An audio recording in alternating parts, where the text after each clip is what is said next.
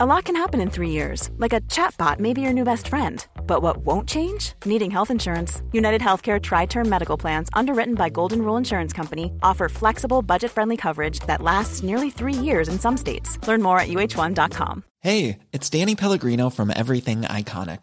Ready to upgrade your style game without blowing your budget? Check out Quince. They've got all the good stuff shirts and polos, activewear, and fine leather goods, all at 50 to 80% less than other high end brands. And the best part? They're all about safe, ethical, and responsible manufacturing. Get that luxury vibe without the luxury price tag. Hit up quince.com slash upgrade for free shipping and 365 day returns on your next order. That's quince.com slash upgrade. The Telegraph. The Telegraph. Podcasts.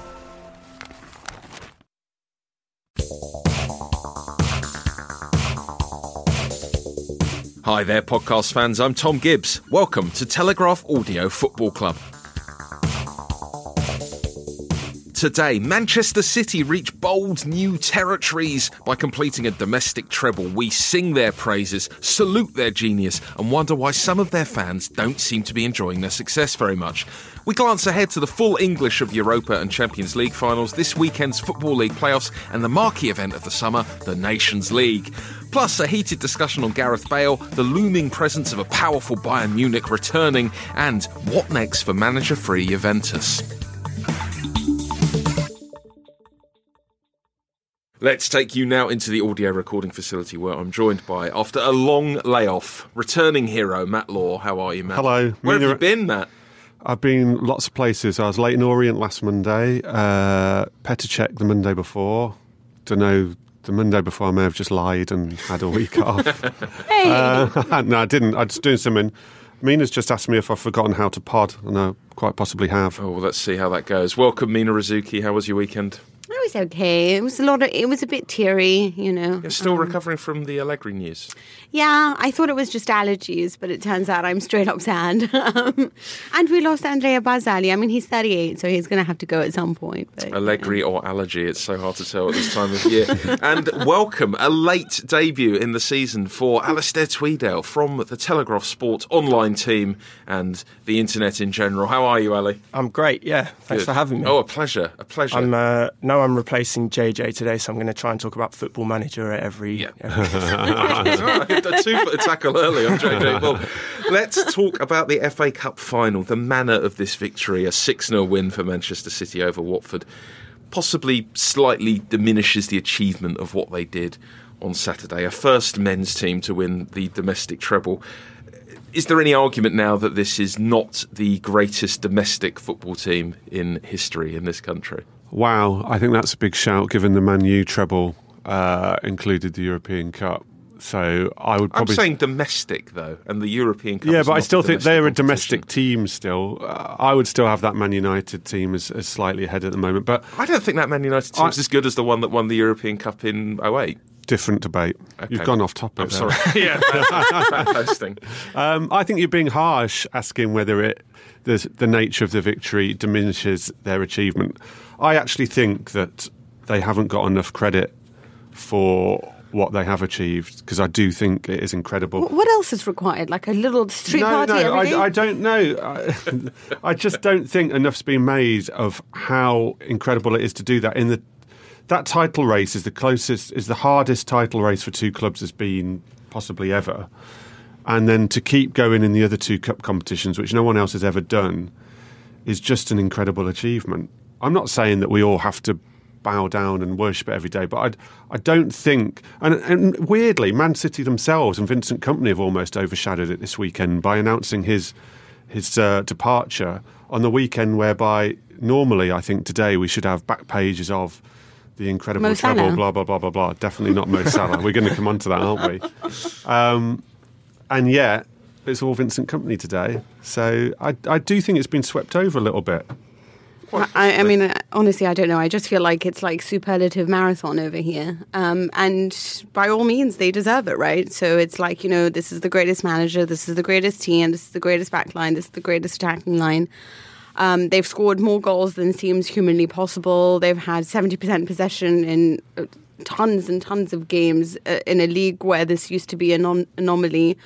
Um, the the actual statistics are almost like a little bit strange. Eleven times they've scored more than five goals. I mean, in Italy, it's just embarrassing to do that to the opponent. So you sort of hold hold off after three because you're like, oh, I feel sorry for you. Yeah, Pep looked a bit embarrassed, didn't he, after the fifth goal went in? He looked slightly like he couldn't look up.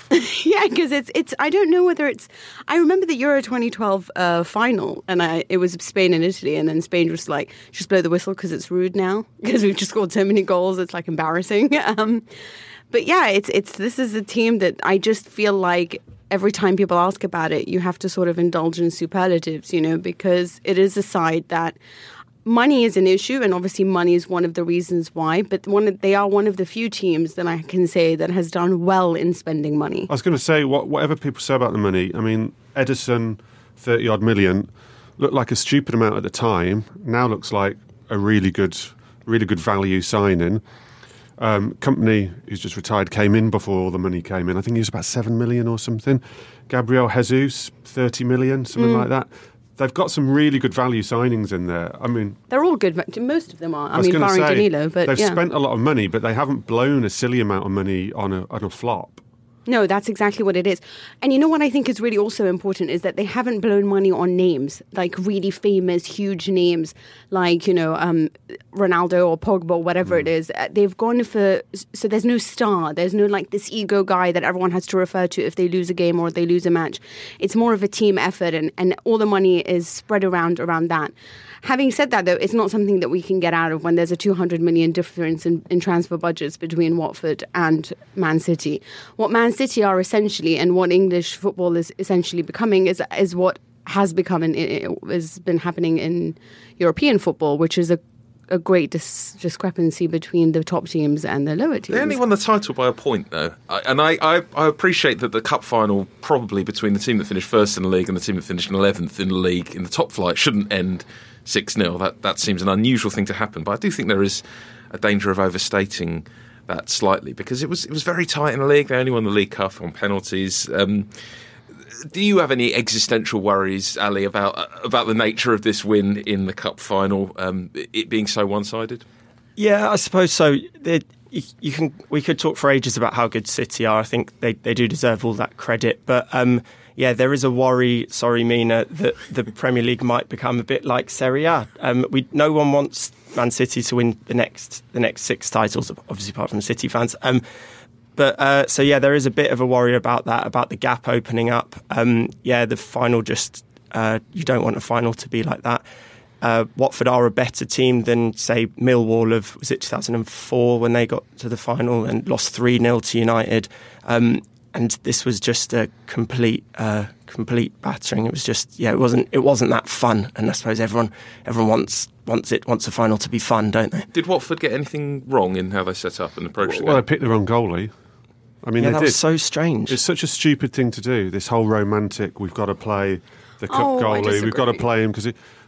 He Why? looked- Why would you get to a cup, fi- your first ever cup final since 1983, 84, and not choose your first choice goalkeeper. Because that's the guy that it got is- them It doesn't matter. It is the most ridiculous thing. I agree ever. completely. Absolutely, It would be it would be really weird if Arsenal pick Petr Cech in the in the Europa League final. Which they will do. Yeah, but I, I just cannot understand. just can't understand it. I don't. I don't get the whole romantic. Oh, stick with your, your cup goalkeeper, and particularly a club like Watford, who haven't won. They've literally not won a trophy in their whole existence.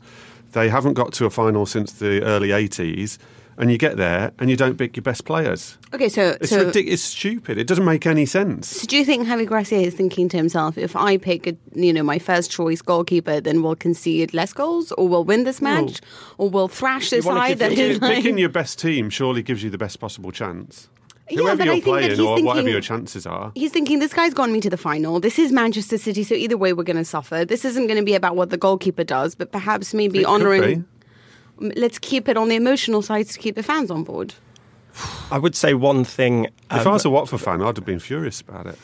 Yeah, absolutely. Um, I would say one thing about uh, Javi Gracia. I think he's done a great job at Watford. He's a really good manager. But one thing he has got wrong is against the big six teams all season. Um, their results against the big six this season are win, loss, draw, loss, loss, loss, loss, loss, loss, loss, loss, loss, loss, loss. Um, He so added there is there is something going wrong there. The win, their win was against Spurs back at the beginning of September, and since then it's just been uh, complete one-way traffic against the big teams, and that is something for a mid-table team. Part of the excitement of a season for someone like Crystal Palace, their best day of the season was winning it at, um, at City or, or winning at Arsenal. You want those big days out, and you want to get a result against the big teams, and Gracia needs to do something about that. Watford clearly the anti-Wolves uh, based on that record. What about Pep Guardiola? Wasn't very happy afterwards, being asked about the Mancini uh, payments, which have been in the news.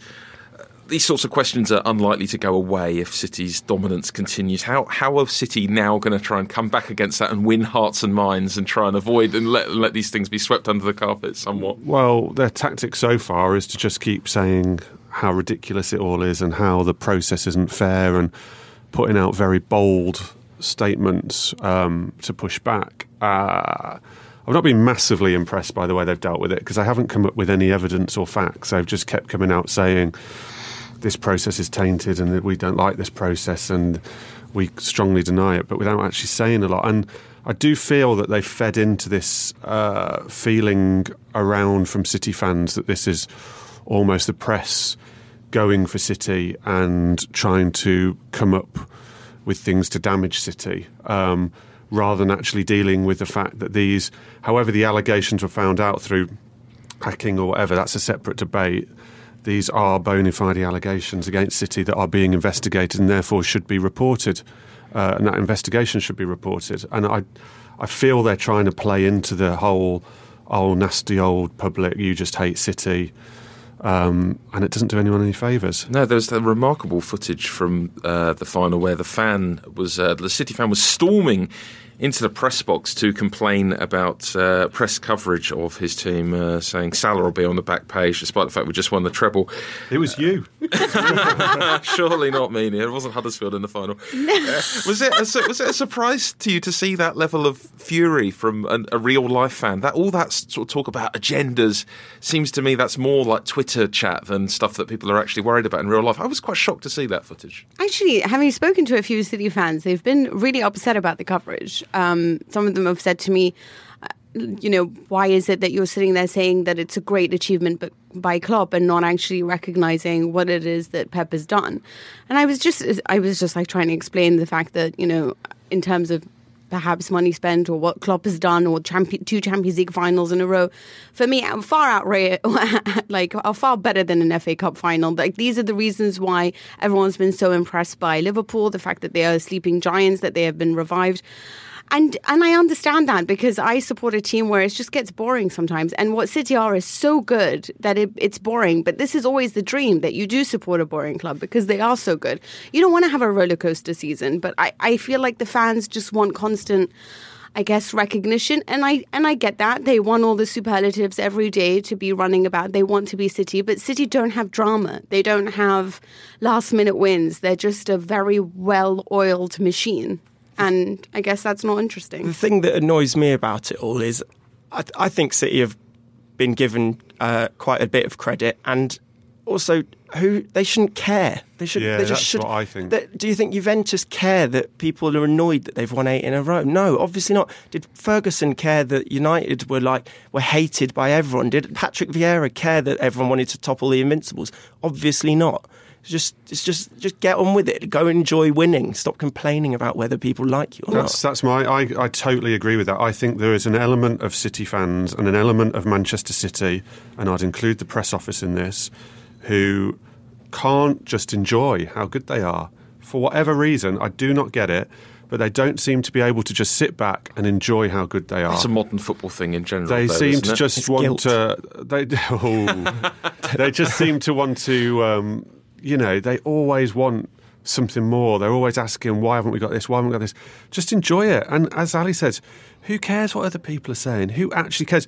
You're supporting or you're working for a club in probably the best era it might ever have in its history. You're incredibly lucky, incredibly privileged to be in that position and yet it doesn't feel like a lot of them are enjoying it. They just want to kind of find agendas, want to find problems the whole time. I think it is important to say though that that is obviously it's a vocal minority, but it's still an enormous minority. I'm, I'm sure there were thousands of City fans having an absolutely Sure, there are. I mean, I know United fans do refer to City fans as bitter blues because there is a feeling that the, the, the world is always against them. And I think that comes also from a recent history um, of them having so many struggles. And they're probably, some of them are just struggling to now accept the change of the, the way the club are. What about Vincent Kompany Mina, his final game for Manchester City on Saturday? He's off to manage Anderlecht and play for them at the same time, uh, describing it as the most passionate yet rational decision I've ever made. Sure. Uh, how will um, how will Vincent Kompany do as a manager? Do you think? I really don't know. It's kind of a lost era where you have a player manager, and I'm not. It's interesting because I've seen loads of guys play football and think to myself, you're going to be a great manager just because you're so intelligent on the field or you seem to really understand the way that, you know, to how to read the game. And then they actually go into management and it's a disaster. Um, but with him, I think what the good thing about it all is that Anderlecht isn't a club that is huge. There's no like you know, the huge demands from European, you know, stalwarts to be like you need to be challenging at the very highest level, such as when Seedorf went to Milan, or you know Phil Neville went to sorry Phil Neville, uh, Gary Neville went to Valencia. Um, these are really hardcore clubs in which they have these you know fans that just demand absolute perfection at all corners and at all stages. So I think for him that this is a good way to go, and and he seems to really be interested in. I I honestly don't know how this is going to go, but it's a soft landing if it, if you have to go straight into managing a club. Um, I don't know what the expectations are. It seems to be something in a project that they have talked about for a really long time. Obviously, you know, is he going to manage City one day? I I doubt it. You doubt it? Mm. That to me just seems absolutely inevitable. I can't imagine anything more nailed on than him getting a chance to manage City. Is that uh, why am I wrong? You're being romantic. Mm. Oh, I think you're very romantic. You'd pick Heurelho Gomes in goal. I actually thought they should have had Elton John play. don't let them make you feel that that's not going to, you know. d- d- I remember in the um, in the World Cup, I had to write about obviously Belgium because England were playing them, and I was talking to a lot of Belgian journalists, and they were telling me that in the Belgium camp that Kompany for some time has been referred to as El Presidente among the other players because he was constantly uh, the go-to man between the players and the federation. He was constantly almost sort of trying to manage them on the pitch. Um, it wasn't necessarily an affectionate nickname for him, I don't think. I think some of them said it as a little bit of a, you know, how do I explain this? Not like teacher's pet, but almost a put down in the fact that this guy is trying to like boss us around, El Presidente. Um, but he's clearly got that sort of authoritative power about him and has done for a while. And but has is wanted that what to makes use a that. good coach? Yeah, maybe no, not. not. I'm not saying Yeah. it is. I'm just saying that, that that's clearly where he's been heading for a while in the eyes of people who've been playing with him. Is he, I don't he know whether more of a is he more of a director of football? I thought that. I thought he might be more suited to director of football or sporting director or something. Which terrifyingly brilliant centre back are Man City going to sign to replace him, Ali? Uh, I've actually got no idea about this. Um, there, there was talk of Harry Maguire, but that doesn't really make sense to me because Laporte is their main man now, and Harry Maguire is very much a left-sided centre back. But uh, yeah, they will they will sign someone because isn't I think Otamendi's probably going to leave as well.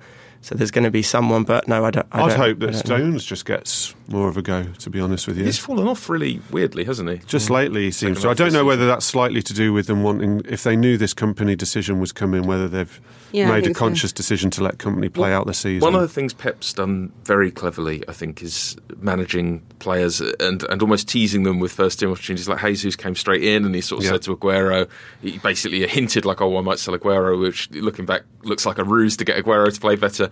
And then Jesus gets the nod on, on Saturday, and it's sort of like, "Well, here you go. Here's your chance. You're our main guy now." And you wonder if maybe that's the ploy with Stones is. Tease him a little bit, like take him out of the team, make him hungry. He's done it a few times with Stones, and he has come back better when he has come back. Um, I do think as well, possibly it's to do with letting Kompany play out the season and have his farewell, which he totally deserved. But I mean, rather than they'll clearly sign a centre back, but rather than signing someone just to jettison in, and I think Stones is far better than Maguire anyway. I'd, I'd like to see Stones get a better. go. Yeah, I love Yeah, Stones. I Stones is agree. quality. I know he makes mistakes, and people debate about him, but I, I think generally Stones is quality. You look, No, no, you look no. like you're going to be. I'm not having, sick.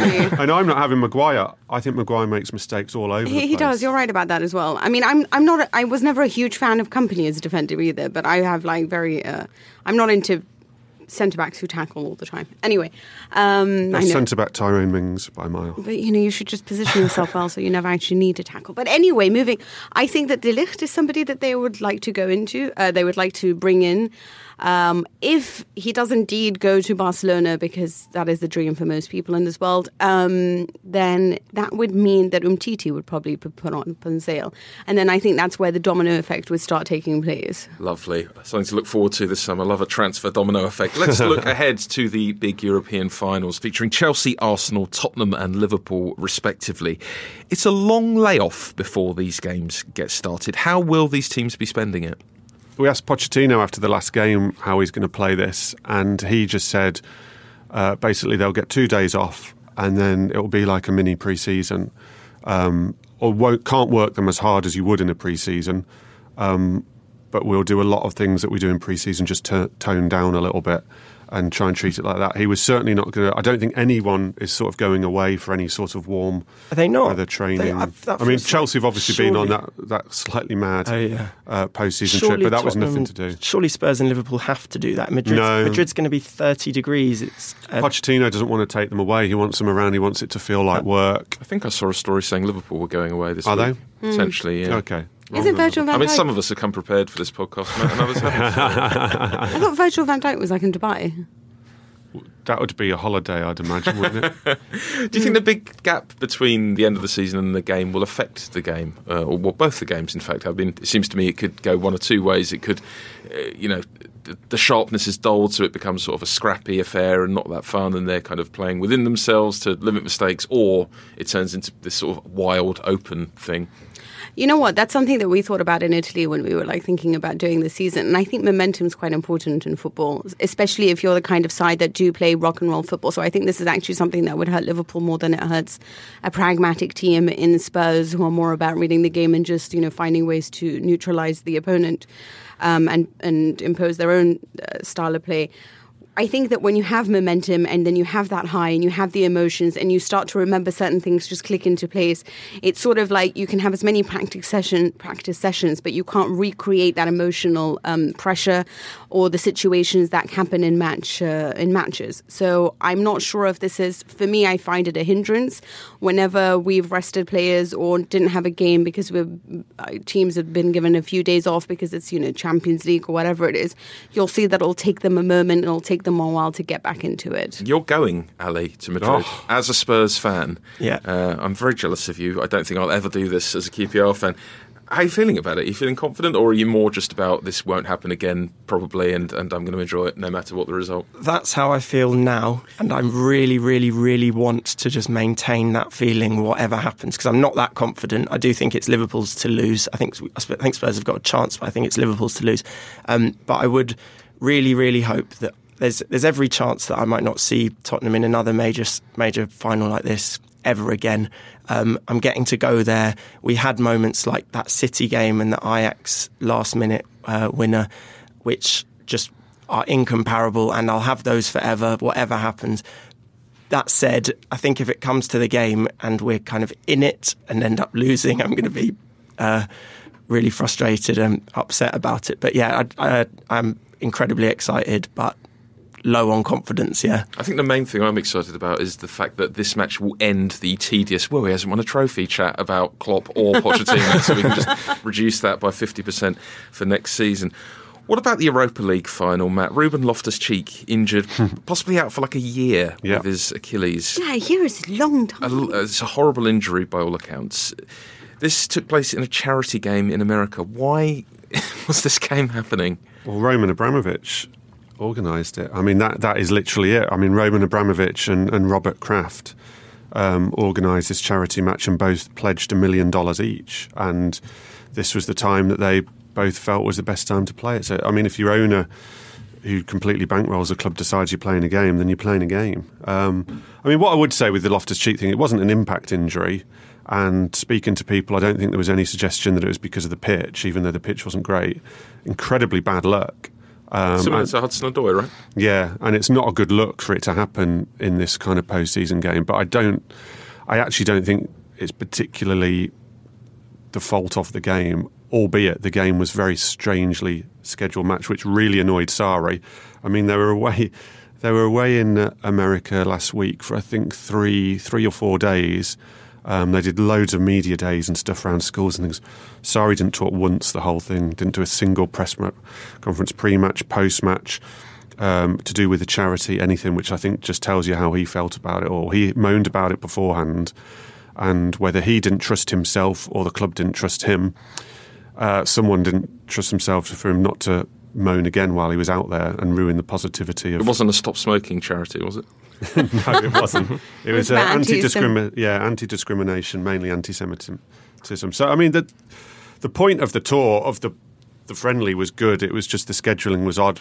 When, I mean, I've scheduled a holiday when it's the Europa League and Champions League final, which I had scheduled for a year and I can't get out of. And this match was probably scheduled for a year. So I, I can't really criticise much. I've done exactly the same. What about the rest of Europe, Mina? Is there any concern on the continent about the fact that it is four English teams in the two big finals?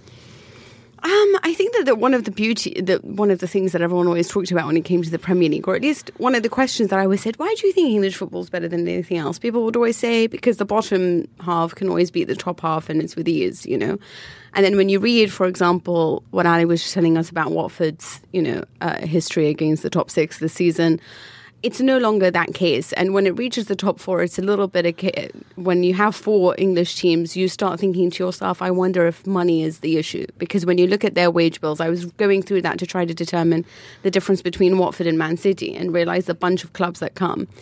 Money at the end of the day, good management, um, and it's still a little bit foreign it's still like in the sense that it is an English side, but there, you know, like Pep is considered like a Spanish victory for everyone who's writing about it in Sport or AS or Marca.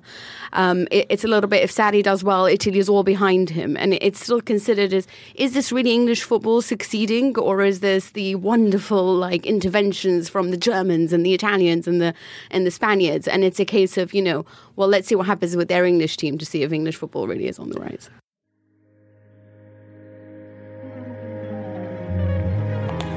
A brief interruption from the Footballing Love Festival to let you know about another exciting audio development at the Telegraph this week. Ten years ago, a small group of journalists at the paper took delivery of a hard drive which had details of the expense claims of every MP in the country. As you might remember, it became a pretty big story. And to mark the anniversary, the audio team have made an absolutely fantastic podcast telling the inside story of the scandal. It is called Expenses. It's gripping, it's funny, and it's thought provoking. It's basically like a cold case, but with panicking British politicians rather than a murdered teenager. If you want a brief respite from football this week, this is your chance. To find it, search for expenses wherever you get your podcasts or follow the link in the show notes of this episode.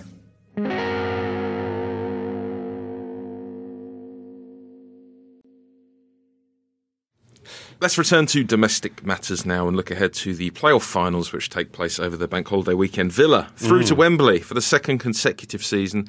How do you like your chances, Matt, against Derby? Oh, I'm nervous. I'm nervous. Derby have got some momentum behind them. I'd have actually think I'd have preferred Leeds. Um, Really?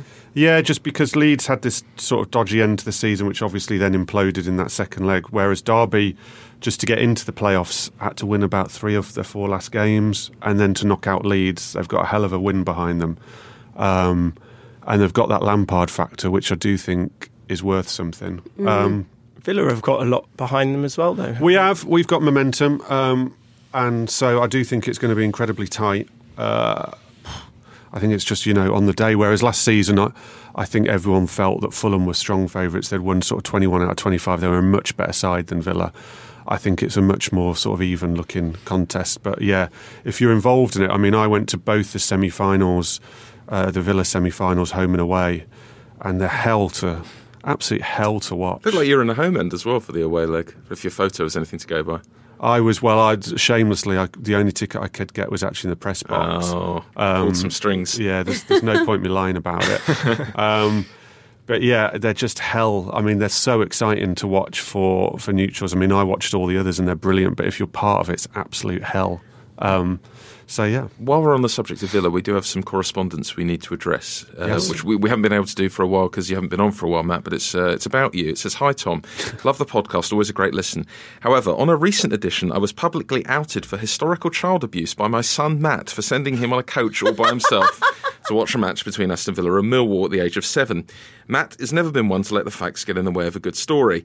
Before the NSPCC come knocking at my door, I feel that I need to set the record straight. He was not put on some random coach all by himself. He travelled as part of an official club party of young lions organised by the Panini family enclosure, enclosure, which was escorted by club personnel known to us. Obviously, his memory has started to fail. I do have to admit, though, that in hindsight, I am a bit surprised I agreed his pleas to be allowed to go from Matt's mum, Carol Law. This is like having your family play to you before some sort of Champions League final. Break, break down in tears now. when this happened. Mum. Sorry, mum. Sorry, mum. Um, she still sent me to Millwall as a seven-year-old with no parental guidance. Oh, Team Carroll for me. what about Derby, Ali, the team that Villa will be facing? Um, have you been impressed with Frank Lampard's first foray into management this year? Yeah, absolutely. It is um, always nice when you get a player. This everyone always says good players struggle, always struggle to make good managers, and it's, it's always quite nice when you see one Kompany we were talking about earlier. It would be really nice if he became a great manager. But yeah, I've been been impressed with Lampard. Um, he seems to be uh, enjoying it. He seems to be uh, sort of made a real um, impact, a real impression on Derby. He's using his contacts at Chelsea very well, um, taking advantage of that. So yeah, why not? It's a good, it's a good final, Derby Villa. Everyone will, everyone will enjoy that. Yeah, great. Apart from holiday Matt. Monday. I was particularly impressed by how, like, I feel like he's learnt a lot from failure. So, you know, like, let's watch Leeds, let's notice all the ways in which, you know, they've they've hurt us and figure out ways in which we can take advantage of any potential weakness or areas in their game that we can actually make the most out of. And it seems like he's got a really good eye for that. And, and I don't know whether it's because of, like, you know, being at Chelsea, he's had a lot of, like, pragmatic coaches in charge, like the Mourinho's and your Ranieris and whoever it is. And these kind of guys will always look at where there's a potential flaw that you can all flood into the spaces and then make the most of it. And I thought that that's really interesting that that's one thing that he's learned. It's not so much about, I mean, he is somebody who wants to play his own game, obviously, but he is also very good at reading the opponent or at least studying the opponent and trying to make the most of it to to help his own side.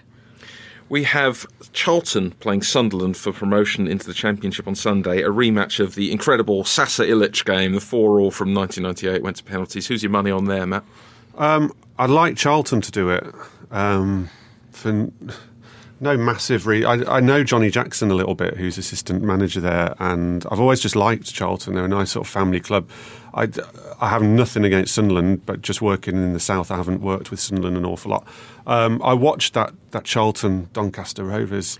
That was fantastic. Astonishing. Absolutely crazy What is, it, what is it about playoff semis? I mean, I think the finals are often a little bit, bit disappointing, but- absolutely. But the playoff semis are just reliably some of the best football matches of, of the season. They're just, I mean, people lose their heads, don't they? Because, I mean, for Doncaster to score in extra time and go ahead and then concede 90 seconds later, I mean, they- they've just lost their heads. They've, they've scored and thought they're there and completely switched off. Um, brilliant, brilliant drama.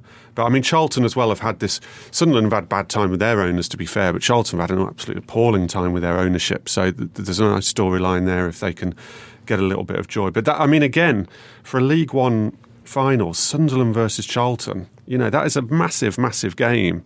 You're looking at big clubs in these playoffs now. I think the semi-finals. There's also something about the kind of desperation of it all. Everyone's put so much into that season, and it comes down to these two games, and then it all just falls apart. Um, and I love, like you say, everyone loses their heads. There was four red cards in four games in the Championship uh, semi-finals. The League One had the Portsmouth fan kicking uh, Yeah. the Sunderland player, which was just so funny. You just don't, you just don't see that. I mean, it's absolutely abominable behaviour, but. Um, yeah, really, really, really entertaining. Um, My favourite thing about that player getting kicked was he said afterwards, "Well, that's football." I don't think that is football. that's not the appropriate thing to say in that situation. I've got one one more question about the uh, for, well, possibly for Matt about the uh, playoffs. So basically, of the f- six ties, five were won by the team that finished lower in the table, and the only one that wasn't was Charlton Doncaster, which was very nearly won by Doncaster, who finished 15 points behind them. Um, I was wondering what you thought about the idea that a team that kind of gets uh, finishes higher and gets so close to that automatic promotion spot, puts everything into their, sort the sort of main season, plays the main season too well, if you like, um, and then the other teams who who time their form, maybe time their form better, there might be something more uh, better in that, kind of like There's, kind of like um, Villa and Derby. I There's definitely a JJ Ball study to be done in this. I think I read somewhere something recently though that in recent years, in actual fact, uh, it's averaged out that the higher teams have, have pretty much gone up. But you're right, this year that seems to have uh, to have gone out the window. I mean, Fulham felt were the team with all the momentum last season, but it had taken them so far they actually did finish third. Um, before, if you'd have asked me a month ago, I'd have said that whoever finished third in the championship would have won the playoffs because I felt that Sheffield United and Leeds for a long time were a lot, lot better than anyone else. But then Leeds' form just fell off a cliff at the end of the season. First game up is Tranmere versus Newport on Saturday. Uh, what were your thoughts on Mike Dean in the semi final? Amazing. getting behind Tranmere. so much fun. I don't know why anyone could be angry about that. It's just someone, anyone standing on the on the top of the barrier, Great celebrating balance. like that. Yeah, is funny. Mike Dean, best thing ever. There were, I saw so much criticism against that. I didn't understand. It. They were like, they're trying. He's trying to make it all about himself. He's trying to be the star of the show. He doesn't like being behind the, you know, behind the shadows. He wants to be front line and center. And I was like, doesn't anyone just want a bit of? You imagine as well. that turn- from Kalina, though, did you? no, no. if you turn it round though, if everyone had been celebrating, he'd have just been stood there with a coffee, looking fairly solemn. Everyone would have battered him for that as well. Can't win if you Mike Dean. No. Let's talk about England and their Nations League squad, which was announced last week. For me, the biggest surprise was Kieran Trippier holding his spot. Are there any others in this team who are still trading off their World Jesse Cup? And is Lingard? Southgate right to be uh, to be picking his squad in this way? Jesse Lingard, for sure. He Um, has said, doesn't he, that it should be very, very hard to get into the squad, but then even harder to get out of the squad if you sort of do well. Yeah, he's games. also placed a, a very large uh, commodity on if you have done well for him, he will give you a break and be loyal to you, and you can almost afford your club form to go a little bit awry. Um, and Lingard and Trippier last summer were, were excellent.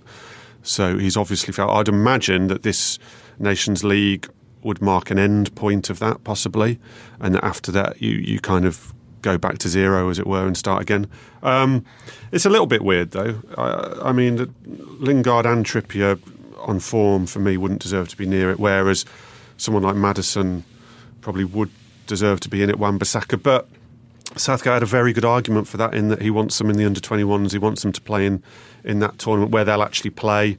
Had they have come into the Nations League, they'd, they'd be involved in the tournament, but they wouldn't play. Um, so I can totally understand why he's done it. It's a, it's a bit of a boring squad in a way, wasn't it? There were no surprises or nothing to get overly excited about, but maybe that's a good thing. I, I think sometimes that what we don't see so much is when we say something like this is not meritocracy, they haven't had great seasons or whatever it is, but someone wants to cling on to a certain player.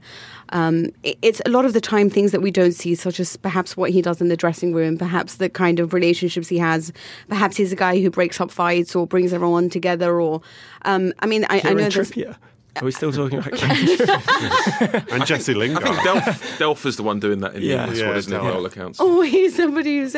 I mean, I remember there was one guy once in a European football club, and he was kept because his wife was the leader of the Wags, and it just brought everyone together. So they were going to keep him there because he's really good for morale, um, and he was a terrible player.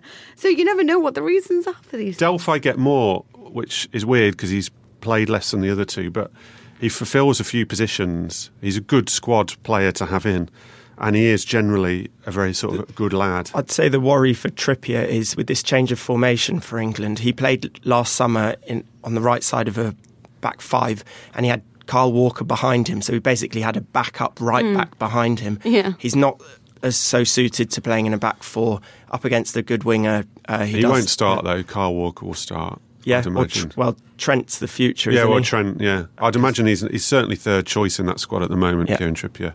What chance do you give England against Holland, Ali, in the opening game of their Nations It's quite League? an exciting one, isn't it? It's uh, Holland have a lot of uh, a lot of exciting players. They've they've had a, a few good results recently. Um, it, it should be a good game. Um, I think England probably just about favourites. Weird to say that, kind of with a bit of pedigree, uh, tournament pedigree after last year. Um, maybe just about uh, favourites. Holland have got a few defensive frailties that were shown up when they threw away the game against Germany. Um, It, it could fall was, but- horribly flat. I mean, the build up to the Holland game will be fun, and the Holland game itself will be fun. And then if we lose it, we're looking at a third place playoff against Switzerland.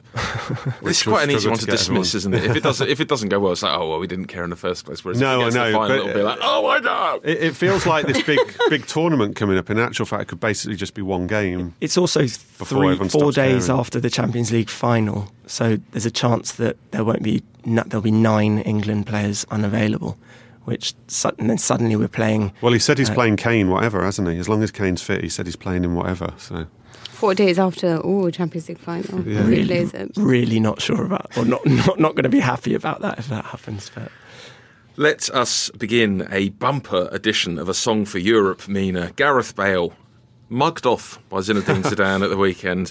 Uh, there was that quote doing the rounds that he wouldn't have been used even if he'd had four substitutes to use, which was later proved to have been not something that Zinedine Zidane actually said. But he, he did basically say to Zidane he's not sure if Bale is going to be in his future plans, and it doesn't look good for him. Where could he go given his wages? I don't know, but definitely not a European club, and I have no sympathy for the player. I, I'm sorry, but I feel like his behaviour, especially this season, is it's uh, it's honestly quite abysmal. Like, what about his behaviour? so you've come into a club where you know you are sort of the foreigner. And you've been there for a really long time. And everything you've said, I mean, you know, when we were talking about the fact that, you know, Pep shouldn't be asked questions, um, or should, is it the right time to question Manchester City and their financial processes when you've just won a treble? They just won the Champions League. And Ronaldo's sitting there complaining about he's not loved and wants to leave now. And Bale was like, well, I need to be centre stage. You know, they won three Champions League in a row. He always moaned about not being the star. Ronaldo goes, Everyone puts the money on him. He's going to be the guy. He does nothing with that honor, does nothing to fulfill it. Every time the players come around and be like, hey, listen, Bale, do you want to go for dinner? No, I have to sleep by 11. Um, um, Mar- Marcelo said that, like, you know, he was so devastated when Kiko Casilla left because that was the guy that, that stood next to him in the locker room. And then he only had Gareth Bale and that he doesn't speak a word of Spanish. So every day he just goes to him in the morning, good wine, because that's the only thing he knows how to say in English. Um, they had Sergio Ramos had a huge barbecue when Zinedine Zidane came back uh, at a way of like trying to unite the squad, get them all back on board so they can plan for the future. Bale, the only one, doesn't show up. You have to show up to these things. You know, if Kroos doesn't show up to one, or, or if someone else, Modric doesn't show up to one, they'll show up to the rest. It looks like there's unity there. It looks like this is your chance to talk to Zidane to say, like, listen, I can be your guy. But he seems to have this air of arrogance about him. Even like yesterday, everyone went around to the lap of honor at the end of the season. I know you're upset that you didn't get your few minutes, you know, because it was like, you know, come on, it's Levante, or, you know. And he just decided to run off down the tunnel, and all his teammates are going around the pitch. Try to learn Spanish, try to mesh with them, try to go to the barbecues and the, and the parties, you know, like something. I agree with every, everything you're saying. That do you think he not? Do you not think he deserves slightly more respect for what he's done for the club? Um, I read something What on the Twitter- 900 injuries that he's gone and be like, I can't believe you're not going to play me. Well, I, he scored some- big goals, Yeah, though. I- Being I- a little bit harsh. I read something okay, on he Twitter. scored like he. You're right. He scored goals when he's played, but uh, your behaviour big is goals as well. Some big goals. Champions League. barring the finals. Champions League finals. It's not like he's been They're there big front line and centre. They're Copa del goals, Rey aren't they? final. Yeah, but Alvaro Morata scored huge goals for them too. That he was sold straight away. Not Alvaro. Alvaro Morata got um, a lovely little send-off video and all sorts. He got a he farewell. went to all the barbecues. barbecues. I, I get what you're saying as well. I think it's weird. Look, he clearly hasn't integrated himself as well as he could have done. I totally agree on barbecue gate. I do think it's weird to criticise a guy for not staying up past 11 p.m. Who's a, who's a sportsman? If he wants to go to bed at 11 p.m. and doesn't want to stay out to 2 a.m., whatever culture he's in, Don't show up to that one. Say, you know, why I really need to sleep, and because the German, you know, crew always never shows up to very. I still late think he deserves a respectful farewell. He's done enough to deserve a respectful farewell. And I can also understand that he might not want to go around clapping a load of fans who've been whistling in him and treating him Those like rubbish fans for a while. whistled at Di Stefano. Well, these these they same need to fans learn. whistled at Ronaldo. No, These fans need to learn some manners and respect. Come on, this is Real Madrid. They're not Watford guys that are just happy should- they reached the final. He final. deserves. He deserves some sort of send off. He deserves an applause. He deserves a thank you, and then all go. Not learning Spanish is strange, though. That seems the, the one to be that's. I mean, to Sergio to- Aguero doesn't speak any English. None. Watch Sergio Aguero in an interview. Speaks zero English. It's okay. Nothing. He plays every game and tries. Yeah, but he's still. If we're taking it down to that level, loads of foreign players come over to England, don't ever learn any proper I think, English. I think it's strange. I think that's equally strange. I think that's equally. What strange. about in Germany? Mina. Bayern Munich win the league, uh, despite I think at one point this season you saying Borussia Dortmund was seventy percent likely to win the league. I know. Uh, but uh, but it's all changed for them this summer. Robben and Ribery off, Pavard and Hernandez arriving, two new fullbacks from the French team. Is next season going to be a bit of a rebuilding job for them, or are they now sort of making the steps to get back to their previous heights? You know, actually, them retaining the league means the first time I think in since 2009 that every single top five league has managed to have a winner who's retained the league. Um, Wow. so they are obviously a little bit upset about the fact that they've fallen by the wayside, and they know that it's the end of an era. Um, but they have a lot of money to spend this summer. I mean, I don't know if it's city money, but it's a lot of money. And they do want to make a splash. I don't necessarily think that they're making perhaps the right choices in the way they're going about this, but uh, they will want to be a force and they don't want to wait. So it, it, next year they're going to go all out. They're going to try to be, you know, a big player in the Champions League again. They're going to go for all the players that they think will make a difference. So for them, they're not reading this as a transitional year, but a time for them to go back to their roots and become the fearful opponent that they have been. In Italy, it's Arrivederci Allegri. He has decided he's going to leave Juventus. You, you're very cut up about this, Mina. Who do Juve want to replace him, and, and where might Allegri go now? Put it simply, if it's Simone Inzaghi, the guy who is Filippo Inzaghi's brother, the guy that's permanently offside, um, and obviously he's won with the Coppa Italia, but if it is him, which is what it is according to Italian journalists, then I will stop supporting this team. Um, Full time? Huddersfield. Uh, full time, honestly, full time Huddersfield. I'm going to put everything into Huddersfield. I think that for me, that if you are going to get rid of a man like Allegri because you're a little bit disappointed in the Champions League accomplishments that he's managed, this is a guy who took a club that couldn't win against teams from Copenhagen in the Champions League, yeah, that had Antonio Conte leave to say, let's be honest, this is a 10 pound squad trying to dine in a 100 pound table. And then he took that team to the Champions League final, Allegri, established them as a force in Europe. If you're going to get rid of him because they weren't impressive enough against Ajax, then you better be replacing him with somebody who's done something special in Europe. Like who? Podge. Um, What's he won? Obviously, we're like, you know, Podge or I'd like Klopp, but he's not going to happen. Um, somebody who's done something or like, you know. What's Pochettino? I love Pochettino, but on on everything you've said, what's Pochettino done to get the Juventus job? what's you know what it is it's more about the fact that he can help develop the players that we're going to try to bring in the youth that we have it's not just as simple it's it's starting a new era now allegri has uh, sorry agnelli has come out and said that it, it's not like that they don't think that Allegri wasn't great or that they're counting this about the Ajax. It was just that it's a little bit of a, from what I've heard in reports and what, you know, anyway, the grapevine is that they needed a shock to the system. That perhaps some players were no longer responding to Allegri. That perhaps that it all just got a bit stale because it's been there for five years. They always win the same things. And when you have Ronaldo and you need something new, you need a guy who's a little bit more courageous. Podge, I agree with you, is not the courageous option. So I, I that is the one thing that I, I have a fear for. But he is to me. Uh, from what is attainable, obviously Zidane is the dream, but he's staying with was- Real Madrid. Do you think gonna is- Pochettino's is that- attainable I think for so. yeah. Juventus? I so do so. you think Juventus would pay 20, 30 million for a Oh, manager? this was the debate we had. but well, do you? Because that's the only way. What if we offer them Allegri? Like, I mean, not, not that we can. He's not yours to offer. he's not ours to offer. But imagine they I don't do think want that will Allegri. matter. I don't think that will matter. They they don't want Allegri more than they want Pochettino. Pochettino's god at Tottenham, quite rightly. He's got them to Champions League finals. Okay, so they win the. Champions League final. He turns around to Daniel Levy and be like, I really want to leave. Daniel Levy will be like, okay, find someone who's going to pay the money. He's the most emo- unemotional man ever. He's got four years left on his contract. Daniel as well, Levy's Poch, not going to so do Pochettino any favours whatsoever, yeah. which is why Pochettino's started to hint out that he might take this sabbatical because I think he's realised himself if he actually does want a way out and want to do something different, his way out is to do a Guardiola and take some time off. Then that is Unless an option. someone comes along and just puts the money on the table. Firstly, it's something that they would probably have to do. Um, I do also think that it's if it is a sabbatical, then that probably explains why they might have somebody like Inzaghi just doing it for a season Yeah. um, to wait for Poch. Is Zidane completely off the table? I've Zidane is a little bit upset in the dressing room about the questions that he was asked of Bale and things, and he's been saying a long time that these are my decisions. If I don't make decisions over who comes and who goes, he doesn't like. You know, he, he wanted Keylor Navas. He never wanted to change. Didn't want Thibaut Courtois. He doesn't want all of these. And the, one of his one of his uh, demands when t- coming back was, I want full full decision making rights. So you think there's a, there is a possibility that he might not stay at Real Madrid just because him to Juve makes, in my mind, best sense. perfect sense. What yeah. about Deschamps? Deschamps to Juve. No, no, no. I mean, Deschamps was one of the guys that uh, you know we love and we feel like we didn't really have his chance, but he's not the courageous guy that's going to do something in Europe. Deschamps is is that you know he's a Juve blood, but Zidane has always been the dream.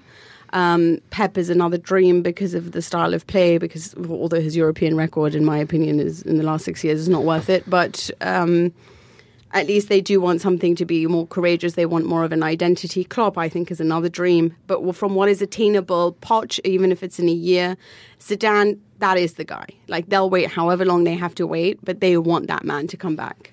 All Go for on- Jose. Jose for Juve. I, I'd love Diego Simeone. Well, plenty of managers there for you to go at Juventus that would please me in a Rosicky. That's your lot for this week. You can contact me on Twitter before next week's episode. We'll be back with you on Wednesday next week to look ahead to the Champions League final. If you want me, Twitter at Tom with an H Gibbs. Aspire to the greatness of Matt Law's mum by contacting the podcast via email. It's afcpodcast at telegraph.co.uk. We will read out the best of what you send us. Don't forget to subscribe to the podcast and why not leave us a five star review? Go on, we've deserved it. Look for Telegraph Audio Football Club wherever you get your podcasts. Thanks to Theodora Laludis on the buttons, and thanks to you for your company. I'll talk to you again soon. Hey, it's Danny Pellegrino from Everything Iconic. Ready to upgrade your style game without blowing your budget? Check out Quince. They've got all the good stuff shirts and polos, activewear, and fine leather goods, all at 50 to 80% less than other high end brands. And the best part? They're all about safe, ethical, and responsible manufacturing. Get that luxury vibe without the luxury price tag. Hit up quince.com slash upgrade for free shipping and 365 day returns on your next order. That's quince.com slash upgrade.